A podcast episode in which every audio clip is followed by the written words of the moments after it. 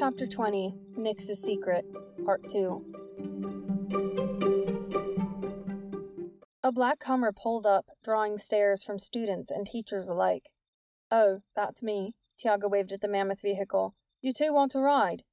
Actually, Nix said, do you think your brother would mind taking a quick trip across the river? Jordan and Tiago looked up at her like she'd spoken Japanese. My mum would never let my brother drive her car. She's super protective of it and it gets something like two miles per gallon, so that's a no. The rejection was almost enough to make Nix rethink her plan, but she wouldn't be able to relax until she got over the river. Okay, no worries. Tiago furrowed his brow. So, do you guys want to ride home or not? Jordan looked to Nix, and she shook her head half a centimeter. We'll walk, Jordan said. Less time to be grounded at home, you know? When they were alone again, Jordan grabbed Nix by the shoulders. Now you're going to tell me what's going on, or I'm taking you straight back to Weatherwax for another hug. Before I explain anything, I need to find Ms. Winkle. The Spanish Sign Language lady? She told me if I needed anything to ask. Nix hurried toward the east building with Jordan at her heels, and we need a ride to Mr. Urbanek's house. Jordan stopped in the middle of the sidewalk. What? Why? I want to make sure of something before I jump to conclusions. Conclusions about what? Do you even know where he lives?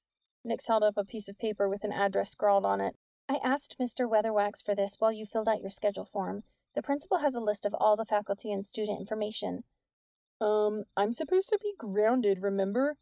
There she is. Nix switched direction and jogged toward the parking lot. Jordan huffed and puffed, but he followed.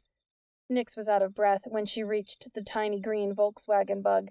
Ms. Winkle was trying to shove her large purse into the back seat. Oh, hello, Nix. She brushed a strand of reddish brown hair from her mouth. Ms. Winkle, I know it's not much notice, but I need your help. I mean, if you can. Jordan appeared beside her, a little sweatier than normal. Hi, Jordan, Ms. Winkle said. So, what can I do for you, Nix? Nix held out the paper. Is there any way you can take us to this address? We heard Mr. Urbanek is having some problems, and we wanted to see if he was okay. It sounded plausible, right? Students caring so much about an ailing teacher that they'd visit him after school? Okay, maybe it was a little suspicious, but to her great relief, Miss Winkle smiled. What a nice thing to do. Of course I'll take you, but we'd better make it quick. I don't want your parents to get worried. Nix had expected a request to call their moms. Fortunately, Miss Winkle was still living in the 70s when the only thing kids needed parental permission for was to get married. Miss Winkle stepped aside to let them in. Jordan slipped in easily, but Nix had to swim through seat cushions and safety belts to get into the back seat. How did the woman fit her hair into this tiny thing? The question was answered when Miss Winkle entered head first, then reclined her seat back at a 45 degree angle. Okay, so her hair only brushed the roof of the car that way. But was she seriously going to drive in that position? It looked incredibly uncomfortable, and her hands barely reached the steering wheel. It was like trying to drive while on a stretcher.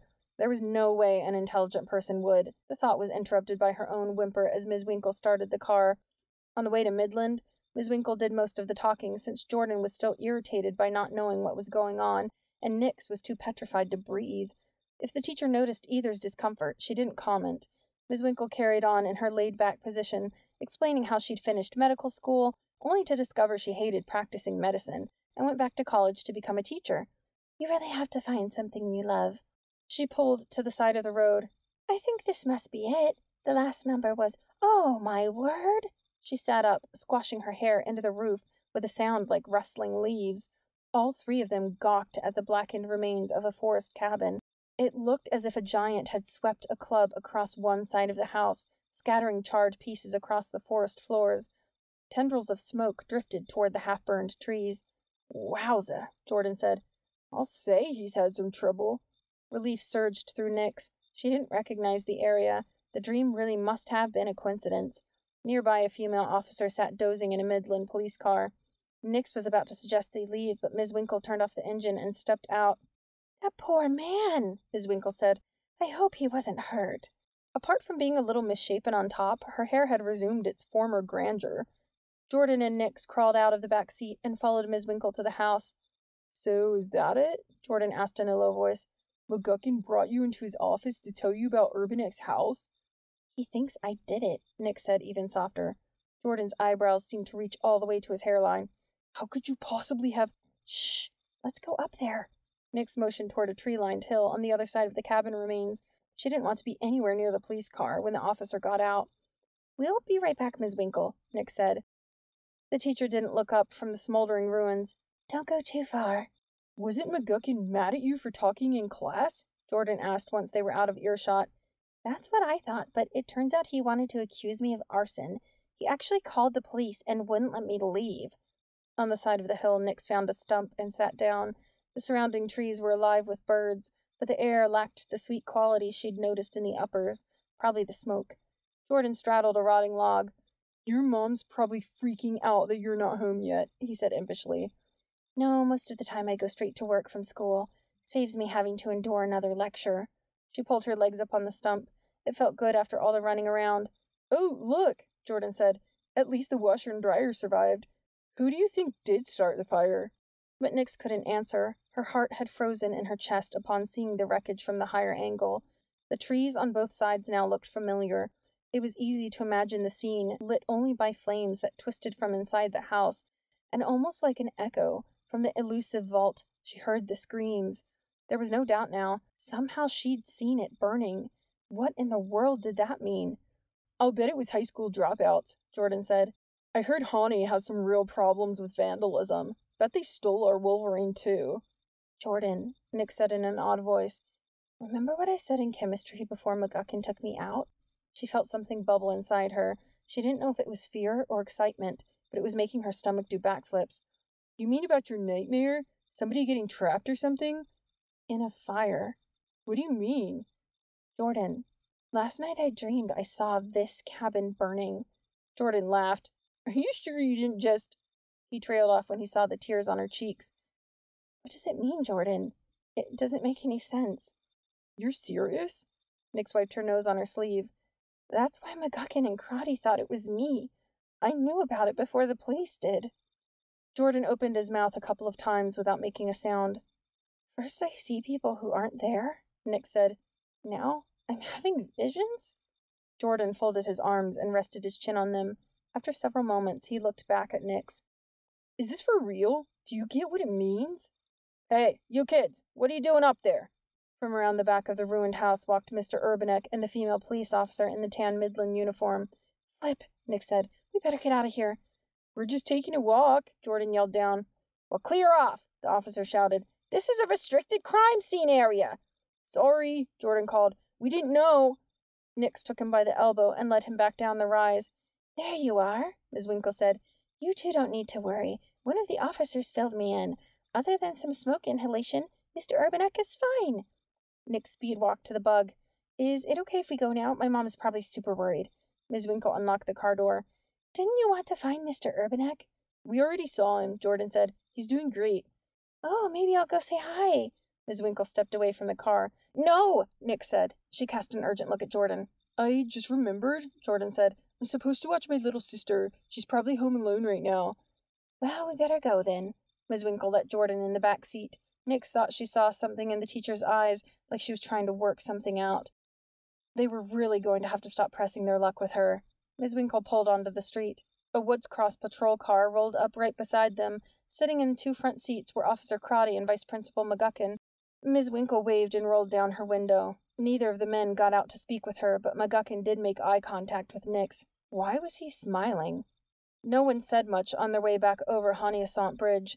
From her reclined position, Ms. Winkle puttered down the road at ten under the speed limit. Not that Nix was complaining.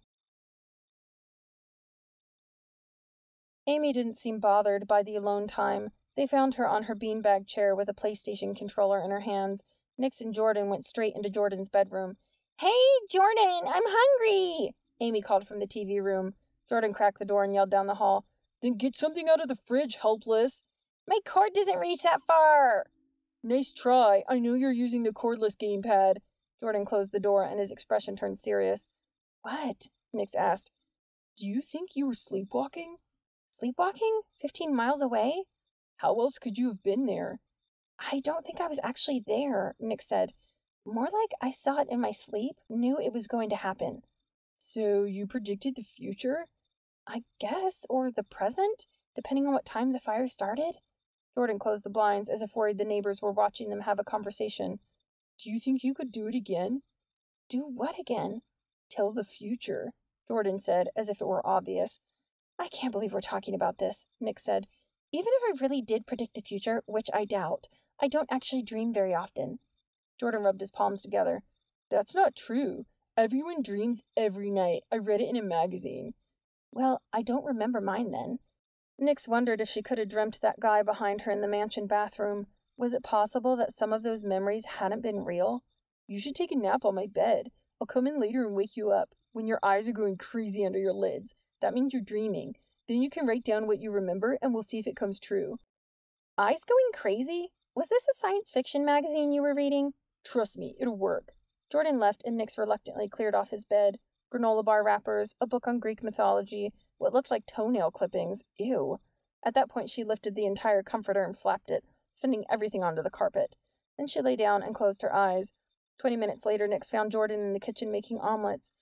Your lips are looking better, Nix said. Pretty soon you'll be back on the kissing roster. Wait, you have to sign up? No wonder I'm not getting any. Nix rolled her eyes. She hated how boys talked about getting some and scoring. So barbaric. Tiago would never talk like that. At least, she hoped he wouldn't. Not that it would affect how she felt about him. You're supposed to be sleeping, Jordan said. I was about to check on you. There's no way I'll be able to sleep. My brain's going 500 miles an hour. Jordan made an angry toddler face. Well, as long as you're up. He slid a delicious looking omelet onto a plate and handed it to her. You're my favoriteest person ever. Where's mine? Amy called from the living room. It's amazing how she's completely deaf until she hears the word food, Jordan said. It's coming, hold on. Jordan hadn't given Nix a fork, so she began eating her omelet like a taco. I guess that's that, she said with her mouth full. It was just as well. She'd soon forget the whole visions of destruction thing. It wasn't doing anything for her anxiety level. It was probably a fluke anyway. I still think you should keep a notebook by the bed. Jordan cracked another egg into the pan and set your alarm for some time like 3 a.m. when you know you'll be in a deep sleep. Don't have an alarm. How do you get up in the morning? Nix shrugged. If I ever sleep too long, my mom bangs on the door. You can use Amy's clock. It's not like a nine year old really needs an alarm anyway. I'll make sure she's up. Nix sighed. For a moment, it had been such a relief not to have to worry about it anymore. I don't know what you're hoping to prove. I'm not going to predict anything else. Jordan waved the spatula mystically. Yeah, but what if you did? I mean, you could make a fortune in the stock markets, catch a criminal before they act. Nix narrowed her eyes. So you believe in fortune tellers, but not ghosts? Or you could find a criminal before they act again, Jordan said. Maybe you'll see when Sarah's stalker will come back for her. Nixie, I don't know what's going on with you right now, but it's awesome. Nix smiled. If Jordan believed so much in her, maybe she could go along with it a little longer. You sure Amy won't mind me borrowing her clock? Jordan shook his head and flipped another omelet onto a plate. But I don't think we should tell any adults yet. They'll probably admit you to some psychiatric hospital or try to medicate you. We'll keep this our little secret. What secret? Amy asked when Jordan brought her the omelet. I'll tell you if you promise not to tell anyone, Jordan whispered. For once she actually paused the game. What? No, don't tell a soul. It's time you learned that. Video games turn your brains into frog poop. Jordan ducked, so it was Nix that got hit in the face by a controller.